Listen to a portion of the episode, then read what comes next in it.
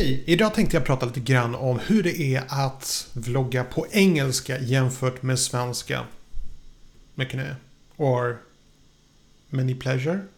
No, that's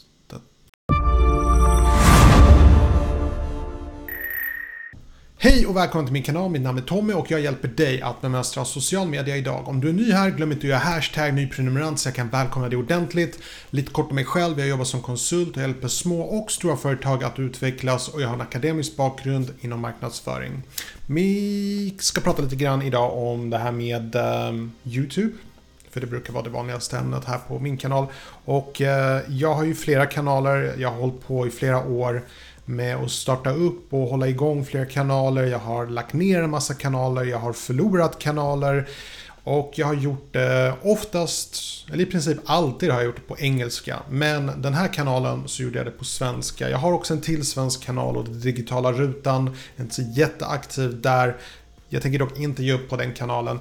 Men jag har lite av en erfarenhet nu från att ha vloggat både på engelska och på svenska och jag ville dela med mig hur jag upplever det. Så jag bör först och främst säga att jag förstår om du inte vill vlogga på engelska för att du helt enkelt inte är duktig på engelska. För vissa människor är det bara inte enkelt. För mig har engelska av någon anledning varit enklare än alla andra ämnen i skolan. Eh, en matte, en historia. På något sätt engelska jag tror att anledningen är för att jag alltid har tyckt om att kolla på film, amerikanska filmer och därför har på något sätt språket uh, lätt, blivit lättare för mig att förstå. Jag kan inte förklara på något annat sätt, men jag tror att det är det som är min främsta teori varför jag är lite bättre på engelska än på andra saker. Um, det finns fördelar och nackdelar med att uh, göra YouTube-videon på engelska och på svenska. Den främsta anledningen varför man ska köra på engelska det är för att du har en global värld bokstavligen att nå ut till. Det är mycket större målgrupp du kan nå ut. Um, till exempel, jag brukar ofta säga att jag har ungefär 10 000 potentiella um, personer som ingår i min målgrupp. Vi säger svenska YouTubers eller svenska influencers. Ungefär 10 000 uppskattar jag att det finns. Men kör jag på engelska mycket, mycket, mycket, mycket större målgrupp. Ehm, men det finns nackdelar också.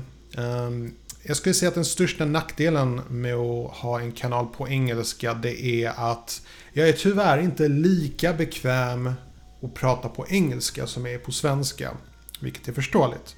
Vilket gör att automatiskt när tittare tittar på min amerikanska kanal och jämför mig mot andra som är från USA så kommer de andra från USA låta mycket bättre. Så i form av att framföra olika budskap, att göra bra videon, oavsett hur mycket jag klipper eh, Eh, och klistrar och gör snygga animationer och så vidare. I slutändan kommer folk ha lättare att identifiera sig med någon som lättare pratar på sitt eget språk än någon som pratar på ett annat språk. I mitt fall, eh, som jag pratar då på engelska. Ehm, så när jag har märkt att när jag gör på svenska så är det mycket lättare att hitta de rätta orden. Det är mycket lättare att kommunicera och formulera sig på ett sätt så att, det verkligen når fram till tittaren. Eh, hur bra mina kunskaper är på engelska så kommer det alltid aldrig vara lika bra som jag är på svenska. Eh, vilket är förståeligt. Ehm, och jag tror att en annan stor fördel som jag har ehm, att göra mina videon på svenska på den här svenska kanalen. Det är att jag skyddar samtidigt min målgrupp från eh, mina konkurrenter som kör på engelska. För det finns många av er som föredrar att kolla på videon som är på svenska än att kolla på engelska. Även om det finns mycket bättre YouTubers som gör sådana här YouTube tutorials mycket bättre än mig. Så i och med att de inte gör på svenska och jag gör på svenska så har jag en klar fördel. Liten målgrupp, absolut. Men jag har mycket lättare att eh, så att säga kontrollera hela marknaden inom min målgrupp. Om, om hur, jag vet inte hur, hur hemskt det låter. Men faktum är att om jag hade kört på engelska så hade jag haft jättemånga konkurrenter som gör mycket bättre videon än mig. Så jag hade haft mycket svårare att så att säga ta mig an större delen av marknaden. Medan jag gör på svenska mycket enklare, mycket mindre konkurrens. Jag skulle säga i princip noll konkurrens. Det är inte många YouTubers som gör YouTube tutorials på svenska. Så är det bara. Det kommer säkert förändras. Det kommer komma jätteduktiga YouTubers. Du som tittar på det här, du kanske kommer starta en YouTube tutorial-kanal. Jag rekommenderar dock inte det. Och jag säger inte det bara för att skydda mig själv här. Utan jag tror att det finns mycket större och mer lukrativa målgrupper än eh, YouTubers.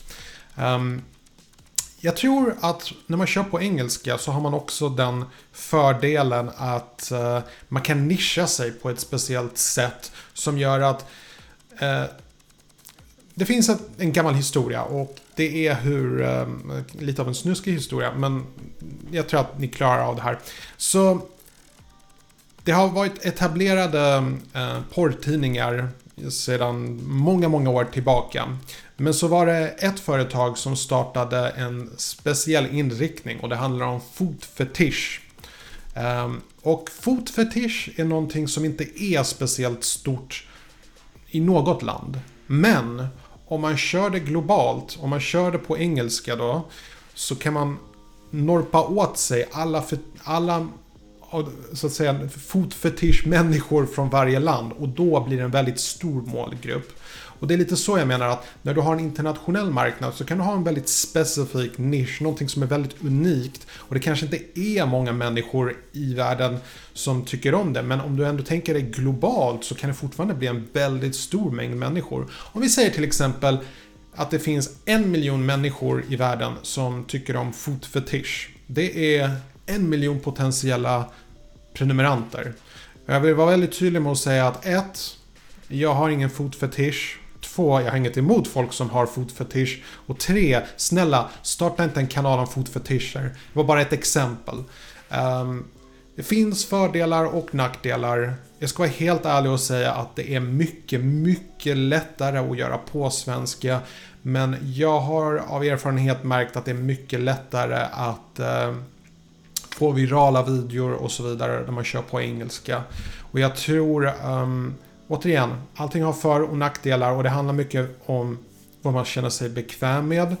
Um, jag tror, om jag kollar på mina två största kanaler, vilket är den här kanalen och min Vingen-kanal. Eh, jag har störst potential att, eh, så att säga, etablera en bra publik, en bra community på den här svenska kanalen. Trots att jag har haft miljontals visningar på min amerikanska kanal. För återigen, det handlar inte om visningar, det handlar om hur lätt du kan nå ut till människor. Och jag känner definitivt att jag når ut till människor mycket lättare på den här svenska kanalen än vad jag gör på min amerikanska kanal. Så det är någonting att tänka på. Ehm, men när det gäller om jag rekommenderar det ena eller andra, det är tyvärr en personlig preferens, vad man själv trivs med. Eh, om du inte trivs med att göra på engelska så finns det många fördelar med att göra på svenska och vice versa. Så att um, testa, Kör både och, se vad du trivs bäst med. Utmana dig själv. Som sagt, jag har sagt förut, eh, testa att ha flera kanaler, experimentera. Eh, lägg inte alla ägg i samma korg om jag säger så. Och då menar jag inte bara att ha olika ämnen på en kanal, men våga satsa på olika Eh, kanaler, inte bara en kanal. Du kan gå miste om väldigt mycket annars. Det var allt jag hade för idag. Hoppas ni tyckte om den här videon. Passa på att önska er en trevlig fortsatt dag. Skriv gärna en kommentar nedan om det är någonting ni undrar. Och så ses vi förhoppningsvis i nästa video. På återseende.